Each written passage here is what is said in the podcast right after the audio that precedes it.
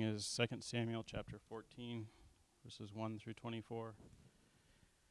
Now Joab the son of Zeruiah knew that the king's heart went out to Absalom, and Joab sent to Tekoa and brought from there a wise woman and said to her, Pretend to be a mourner and put on mourning garments.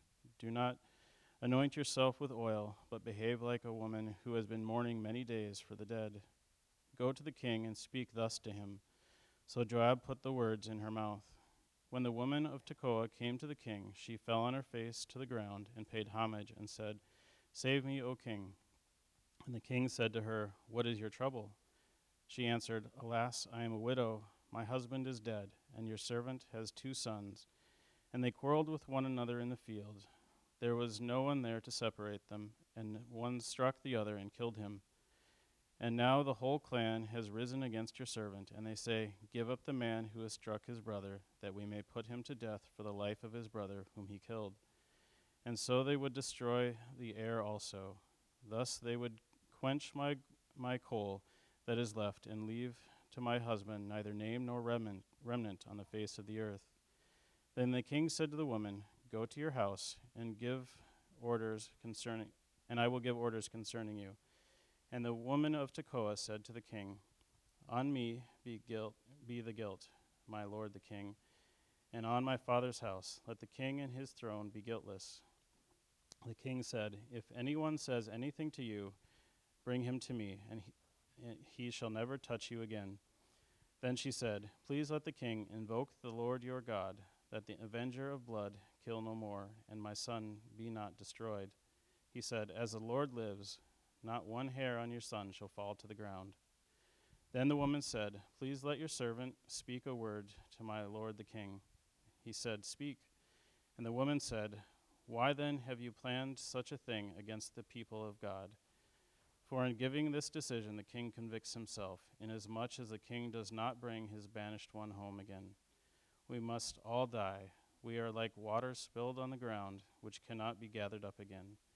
But God will not take away life, as, and he devises means so that the banished one will not remain an outcast. Now I have come to say this to my lord the king, because the people have made me afraid, and your servant thought, I will speak to the king. It may be that the king will perform the request of his servant, for the king will hear and deliver his servant from the hand of the man who would destroy me and my son together from the heritage of God. And your servant thought, the word of my lord the king set me at rest. For my lord the king is like the angel of God to discern good and evil. The Lord your God be with you. And the king answered the woman, Do not hide from me anything I ask you. And the woman said, Let my lord the king speak. The king said, Is the hand of Joab with you in all this? The woman answered and said, As surely as you live, my lord the king, one cannot turn to the right hand or to the left from anything that my lord the king has said. It was your servant Joab who commanded me. It was he who put all these words in the mouth of your servant, in order that to change the course of the things your servant Joab did this. But my Lord has, has wisdom, like the wisdom of the angel of God, to know all things that are on the earth. Then the king said to Joab, Behold, now I grant this. Go, bring back the young man Absalom. And Joab fell on his face to the ground and paid homage and blessed the king. And Joab said, Today your servant knows that I have found favor in your sight, my lord the king. In the king in that the king has granted this request of his servant. So Joab arose and went to Geshur and brought Absalom to Jerusalem. And the king said, Let him dwell apart in his own house.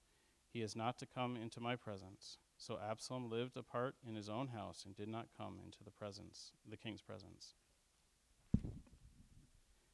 Heavenly Father, we thank you for bringing us here together as your people, for the, the joy to worship you and to be taught from your word. We thank you um, for the gift of your word and pray that you would just give Mark your words to share with us, that we might be built up and strengthened uh, to be your people in, in this world that you've created. We pray that you would help us, that you would change us and strengthen us through your word now um, for your glory and to go out and share your good news uh, to the people that you put in our paths. Amen. Well, good morning. I always like saying it now. Makes me keeps things traditionally in tune, right? Well, we're glad that you're here with us this morning, and as always, we're continuing through 2 Samuel, taking it one step at a time, one passage at a time, and how, excuse me, seeing how God uses horrible situations and sin, even that to continue to work in people's lives, to teach them, to train them, but ultimately to point us to Christ, the true Messiah, the true and better David, if you want to say, um, and use those words. Now, the last few chapters of 2 Samuel have revealed the slippery slope that entangles those who continue down the path of sinful rebellion. And David's lustful passions leads to Bathsheba's pregnancy, ending in Uriah's murder. And until the prophet Nathan comes, there's no indication that David has any intention of repenting of his sins. And just when one thinks the devastation caused by David's sin is over because he repents and he asks for forgiveness and he strives to move forward and face the consequences even of his sin, Amnon rapes Tamar leading to Absalom's murder of Amnon. David's two sons have now followed in their father's footsteps of sin, not only copying their father, um, but it's fulfilling the prophecy of God that the sword would not leave David's family because of David's sin.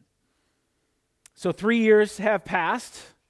Remember that Absalom killed Amnon. He waited two years, then killed Amnon, fled uh, to his grandfather's place, to his family's house, and he stayed there for three years. And still, David, over those three years, which as a father, I understand this, is his spirit, it says, his spirit longs to go to Absalom. He misses his son. He misses seeing him and talking to him, and so much so that Joab, his commander, his army's commander, knows that the king's heart goes out to his son, and so he devises a plan in order to convince David to allow Absalom to come back into the fold. Because despite the fact that David is longing to see his son, he has not called for his son to come before him. So, wisdom, or the lack of it, is probably a better way to say that, plays a vital role in how this scene unfolds. In fact, the only time wisdom is spoken of is by the woman from Tekoa. That's all we know her as, is the woman and she proclaims David's wisdom, which is ironic. It's ironic considering everything that happens before um, as she tells her story, and we're going to get there. Um, but wisdom plays a vital role, or lack of wisdom plays a vital role in this as this scene unfolds. Is it wise to allow Absalom to come back home? What is David's source of wisdom in making that decision? Who does he go to? Who does he listen to? And then when Absalom does return, spoiler alert, at the end, what is the source then of his wisdom and the decisions that he makes?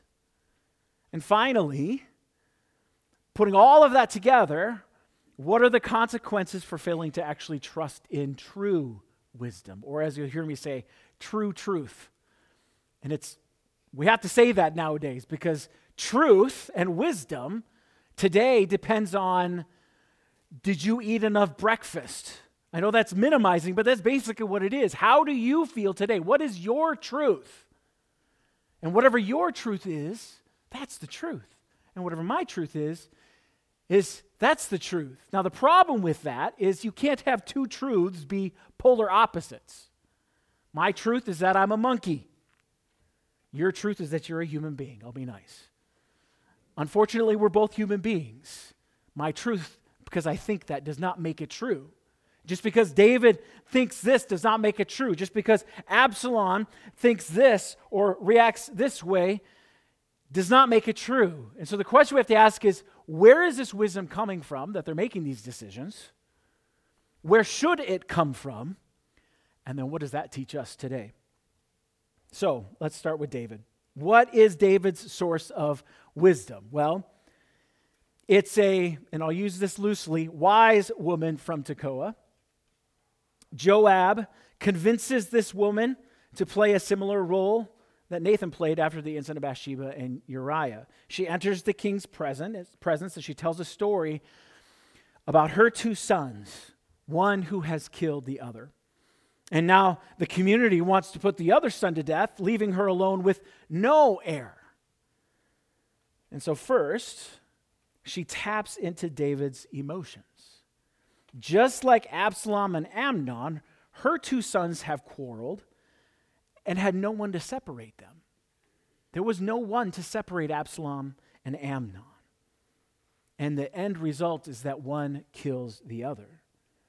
Now remember, these are actually the words of Joab, because Joab put these words into her mouth. And he knows how much the heart of David longed for his son. And so David's emotions are being used in order to convince him to allow Absalom to return home. Because after all, he's next in line. Because remember, Amnon was the oldest, and Absalom is the second oldest. Now, we may say, we hear this, we go, well, isn't that what Nathan did? He tapped into David's emotions as a shepherd, not as a father, but as a shepherd. Remember, he told a story about a precious lamb being forcefully taken and cooked to feed a guest. And if you remember, David reacted in two ways. First, he reacted emotionally, proclaiming that the death proclaimed the death penalty for the one who took the lamb. But then he reacted legally by proclaiming the biblical law of restoration. Now, this is where these two scenes differ because David's are, emotions are tapped into both, but, but, but while one appeals to biblical law, the other appeals to biblical law taken out of context. We've never heard the Bible taken out of context today, have we? Ever. So when the woman finally gets to the point of her story, she says this in verses 13 and 14. For in giving this decision, because remember, he says, No one will ever touch you, uh, touch your son, and if they do, and if they, they mess with you, then come talk to me and I'll take care of it. She says, For in giving this decision, the king convicts himself, which is very similar to what Nathan said to, to, uh, to David. Inasmuch as the king does not bring his banished one home again, that is Absalom, you're not bringing him back home. And then she says, God will not take away a life. He devises means so that the banished one will not remain an outcast. So, what she's doing here is actually appealing to a law in Numbers 35, which allows for someone who kills unintentionally, as it seems like her two sons did. Now, remember, this is all fake, this isn't real. She's telling a story. The law allows for someone who kills unintentionally to be able to flee to a city of refuge and not be killed by the avenger of blood, thus saving his life, thus saving the heir of the family, thus still providing or having a, a pro- provision for the mom, for the woman, to have somebody take care of her. Now, this obviously doesn't fit because Okay, I don't know if this is a simile, metaphor, whatever it may be. The story is supposed to be about Absalom and Amnon.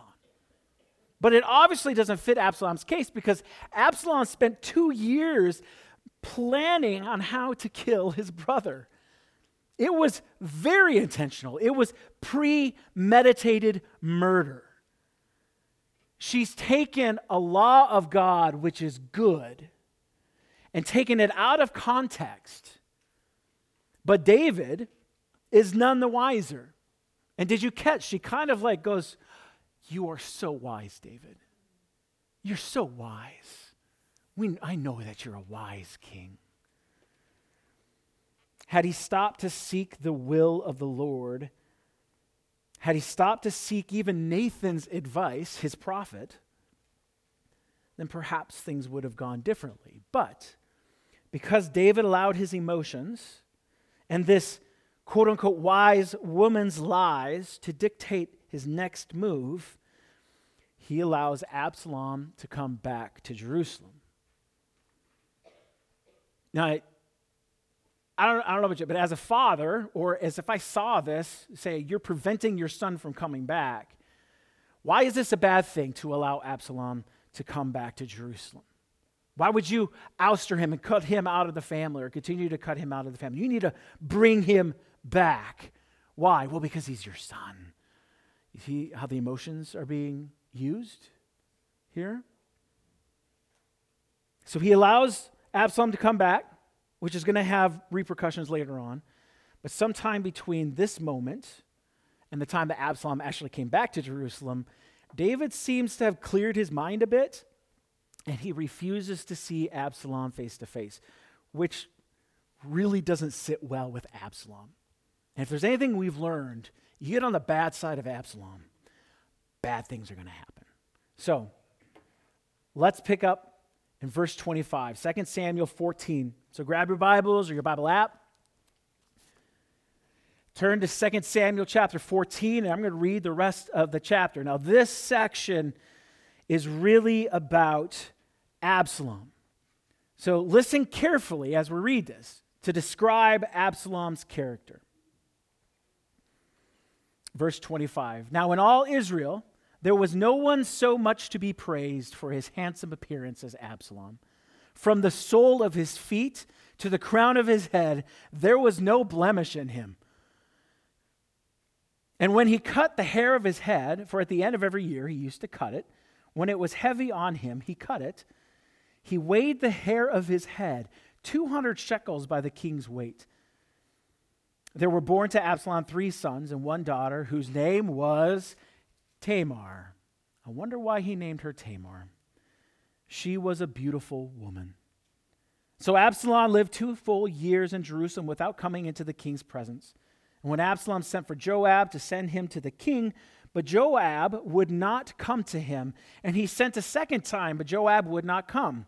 And then he said to his servants, See, Joab's field is next to mine, and he has, he has barley there. Go and set it on fire. So Absalom's servants set the field on fire. Then Joab arose and went to Absalom at his house and said to him, Why have your servants set my field on fire? Absalom answered, Behold, I sent word to you, Come here that I may send you to the king to ask, Why have I come from Geshur? It would be better for me to still be there. Now, therefore, let me go into the presence of the king, and if there is guilt in me, let him put me to death. Then Joab went to the king and told him, and he summoned Absalom. So he came to the king and bowed himself on his face to the ground before the king, and the king kissed Absalom. All right, so what is Absalom's source of wisdom? If right now, as far as David goes, the source of uh, uh, David's wisdom is his emotions, um, and this woman's wise woman's advice as she takes scripture out of context. What is Absalom's source of wisdom? Not only is the king refusing to see Absalom, but now Joab is doing the same, which shows that he and Joab weren't like the best of friends. Why Joab suggested to bring him back was probably just to help David, but we're not told exactly why. And so Absalom's by himself for two years, never seeing the king. What is he to do? What source of wisdom does Absalom use to determine his next decisions? Well, the first hint is his these very strange verses, verses 25 through 27. Isn't it? That's another. As you're reading scripture and you're reading this story, and all of a sudden there's this strange couple of verses. There was no blemish on him from the foot of his sole to the top of his head. Right? That just seems odd, does it not? Or maybe it just seems to me.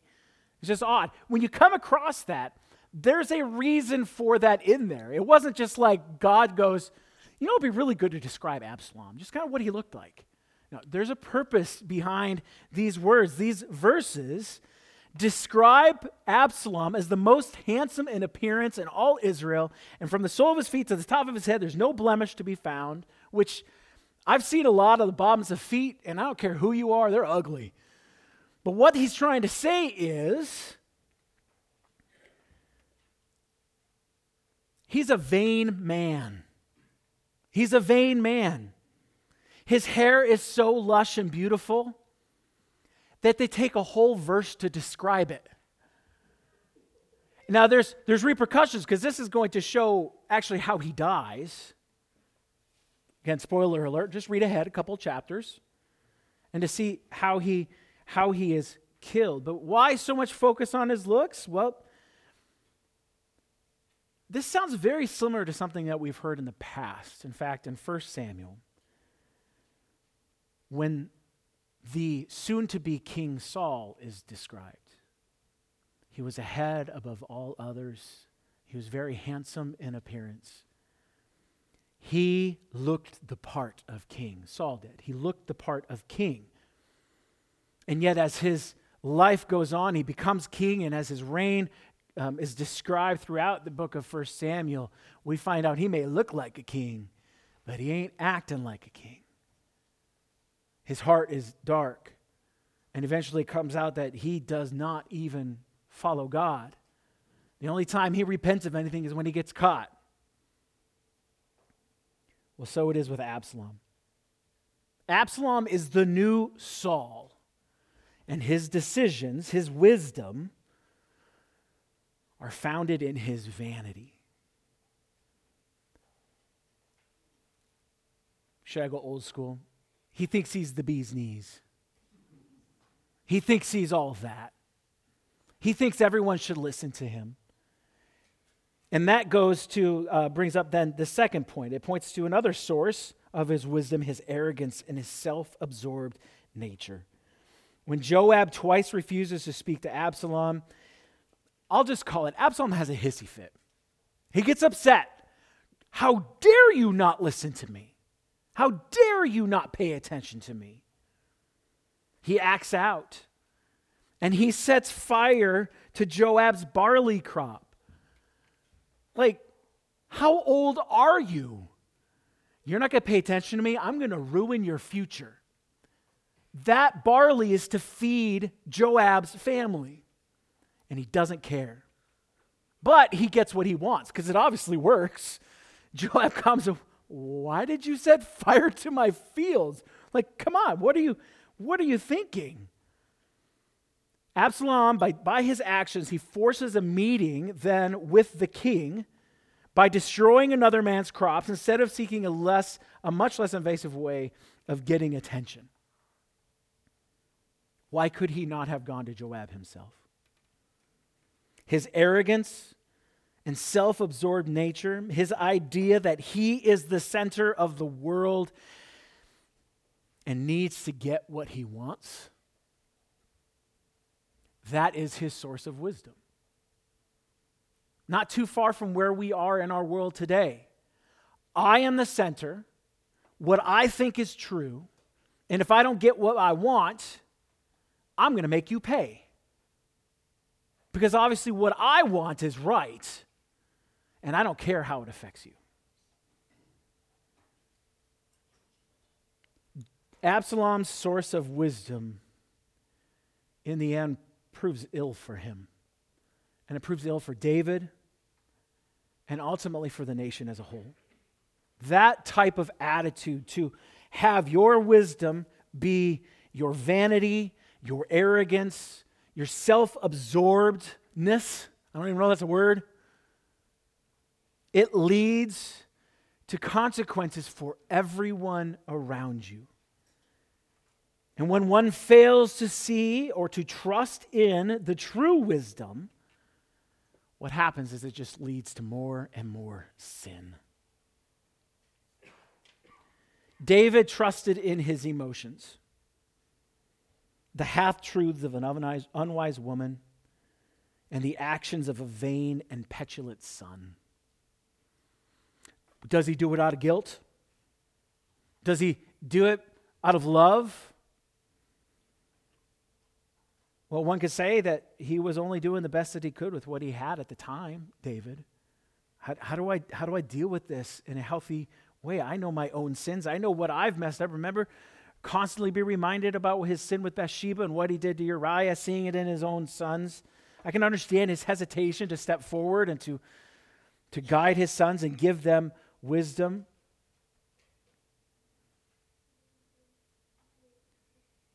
He listened to these unwise, this false wisdom, when the source of true wisdom, wisdom was actually already with him. Yes, he's facing the consequences of his sin, David is. But that does not mean that God has left him. What would have happened if David had trusted in the Lord and the truth of his word for wisdom? What if David had sought out the true meaning of the law that the woman spoke instead of taking her word for it? What if David had kept his emotions toward his son in check? What if David had refused to meet with his son who set a fire to a man's crops in order to get attention? The most unsatisfying answer we'll never know because that's not the point. The point is that he did none of those things. What we do know is that the results of his wisdom leads to no repentance from Absalom, no forgiveness from David, and no restoration between son and king.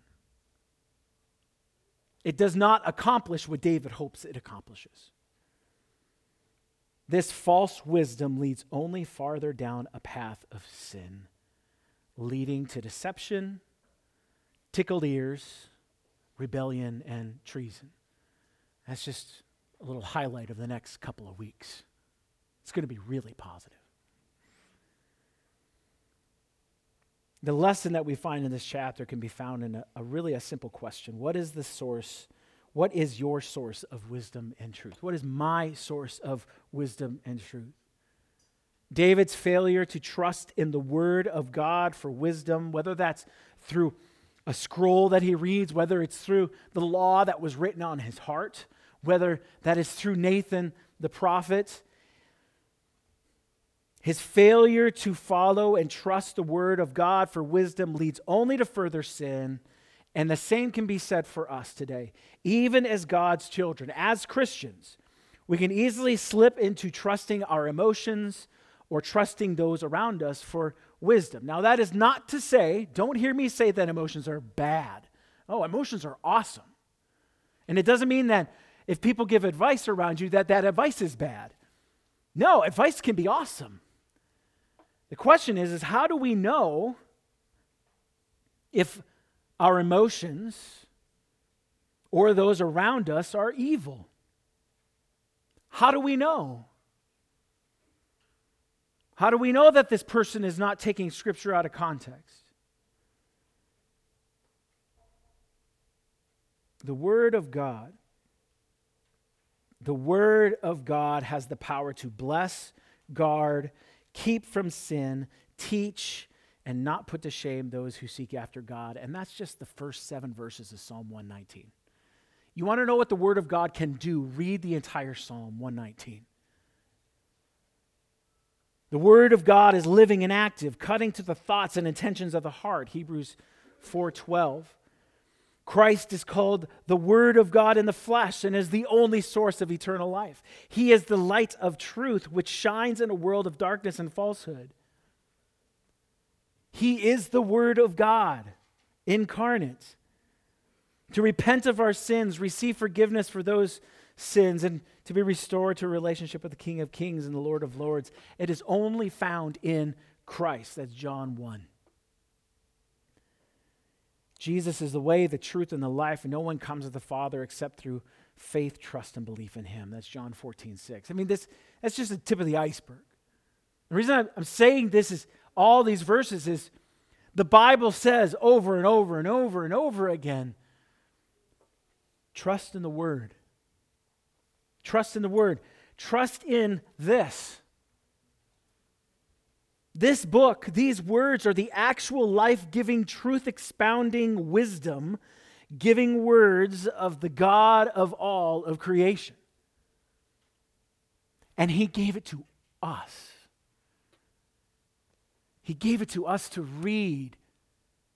And if these are the words of God, maybe we should pay really close attention to what he has to say. Because these are words of life, these are words of conviction. And whether it's life or conviction, which all leads ultimately to life, he gives us his word to point us to him. That's why we at Elm Creek we say that if we disagree with the word of God, then the problem does not lie with the word of God. I am the last one to stand before you and say, "Well, God didn't really mean that." Because then lightning will come down and strike me, figuratively or literally. This is the word of God, and as his people, we want to know and understand what he wants for us, knowing that every word of his is good for us as his people. The problem, if I disagree, does not lie with the word of God, it lies in my misunderstanding or my refusal to understand his word. And that puts the onus on me. It puts it on me. Why do I strive as your pastor to say things like, if something is repeated, it's probably important? If you see a weird passage and verses, you try to figure out, wrestle, what does this mean? Because I, my desire is for you to go home this week and read the Word of God and learn what it has to say and submit yourself underneath it to make it say what it says, not what we want it to say. Our emotions, the advice of others, has to be subservient to the source of true wisdom and true truth. It has to be. If David had heard these women's, these women's word, this woman's words and said, actually, that's not what that law says. It says this, and Absalom premeditated murder for two years. This, that does not fit. Then either a conversation would ensue or the woman would be quiet.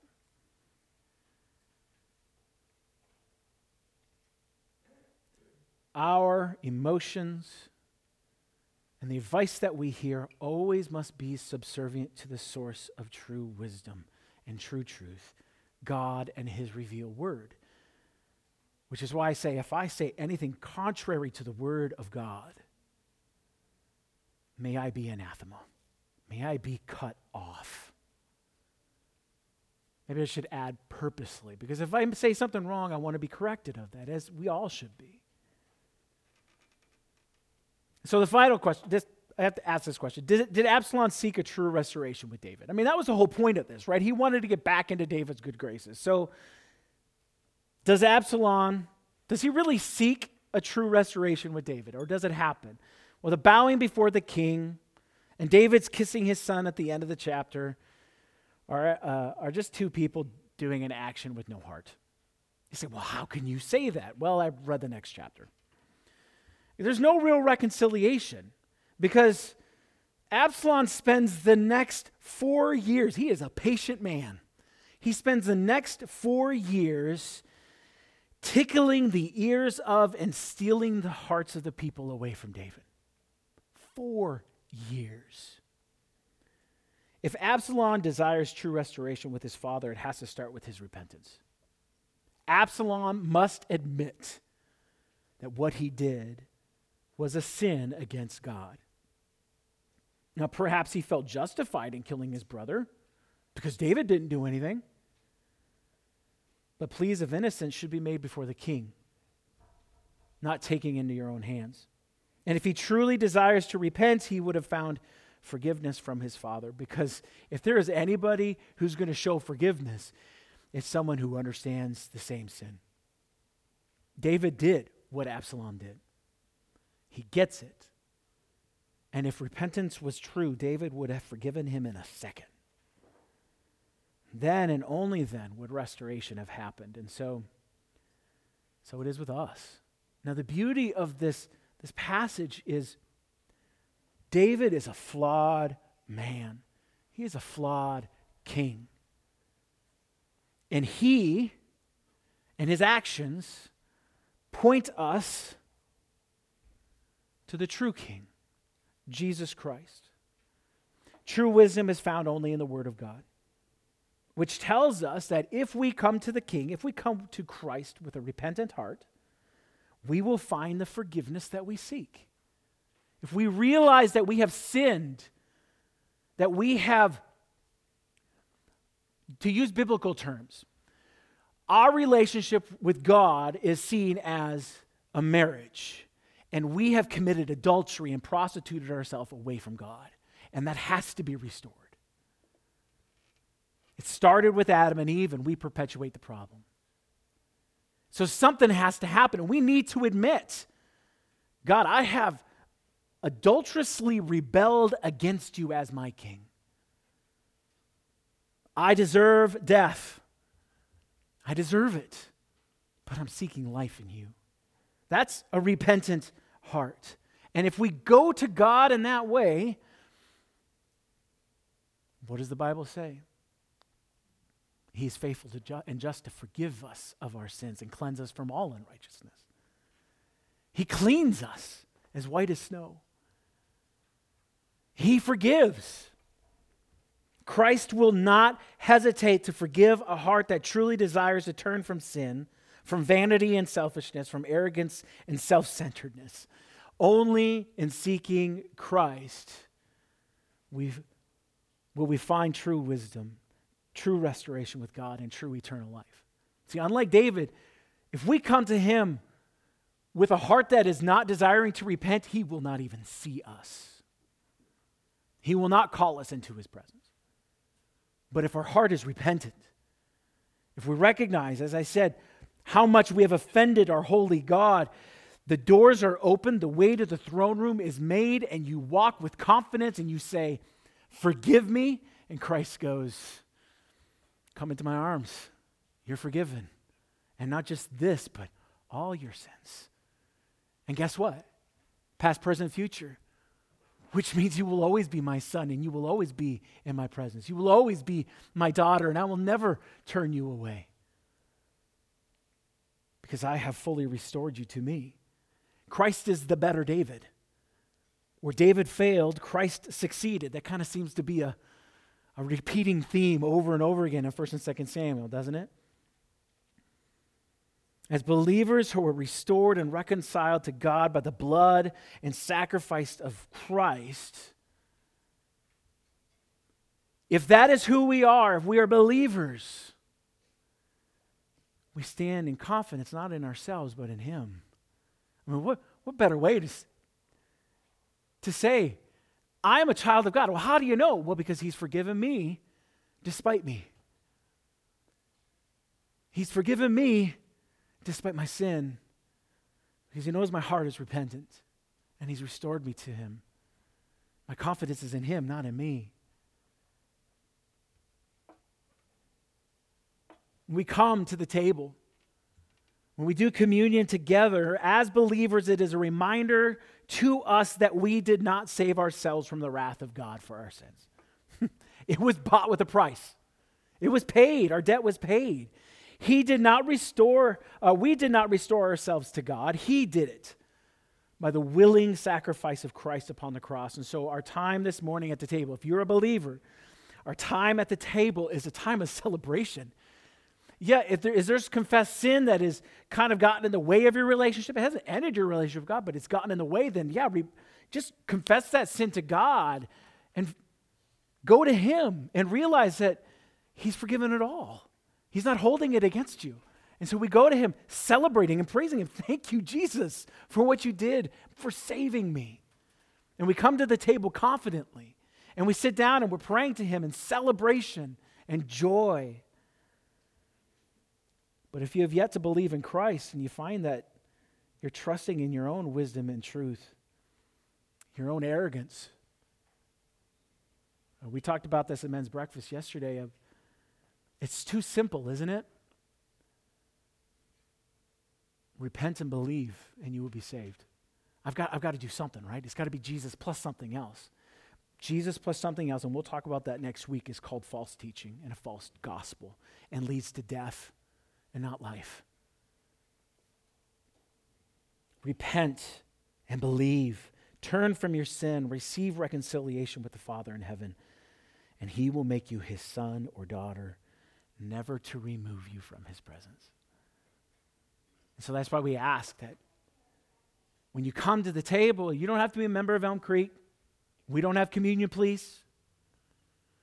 What we ask is that you have a relationship with Christ, that you are saved by grace through faith, not of your own works, so that we can't boast and we come and we take the community together and we remember what Christ did. That's why he says, Do this in remembrance of me.